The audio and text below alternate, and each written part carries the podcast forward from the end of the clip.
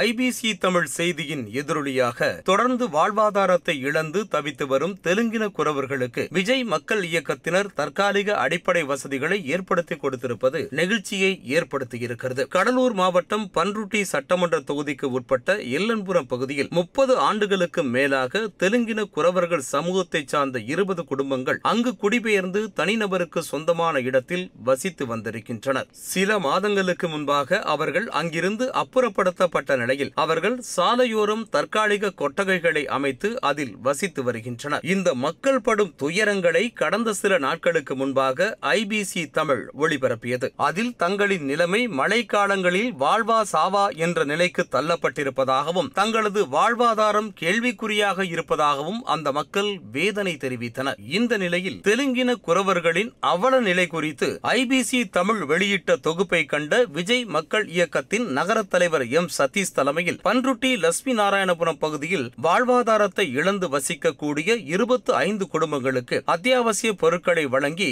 அவர்களுக்கு தற்காலிக வாழ்வாதாரத்தை ஏற்படுத்தி இருக்கும் சம்பவம் அந்த பகுதி மக்களிடையே நெகிழ்ச்சியை ஏற்படுத்தி வரவேற்பையும் பெற்றிருக்கிறது. இந்த ஐபிசி தொலைக்காட்சியின் வாயிலாக அந்த தெலுங்கின குறவர்கள் வந்து இந்த மழை வெள்ளத்தால் பாதிக்கப்பட்டன்ற செய்தி வந்து எங்களுக்கு சொன்னாங்க.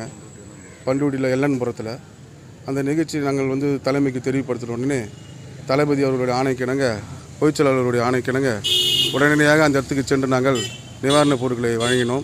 அவங்களுக்கு தேவையான அத்தியாவசிய பொ- பொருட்கள் வந்து பார்த்திங்கன்னா பாய் ஸ்டவ்வு அதுக்கு தேவையான மண்ணெண்ணெய் பெட்ஷீட்டு தலைகாணி ஐந்து கிலோ அரிசி எல்லாமே வந்து அகில இந்திய பொதுச்செயலாளர் நேரிலே வந்து தளபதியின் ஆணைக்கிணங்க நேரிலே வந்து வழங்கினார்.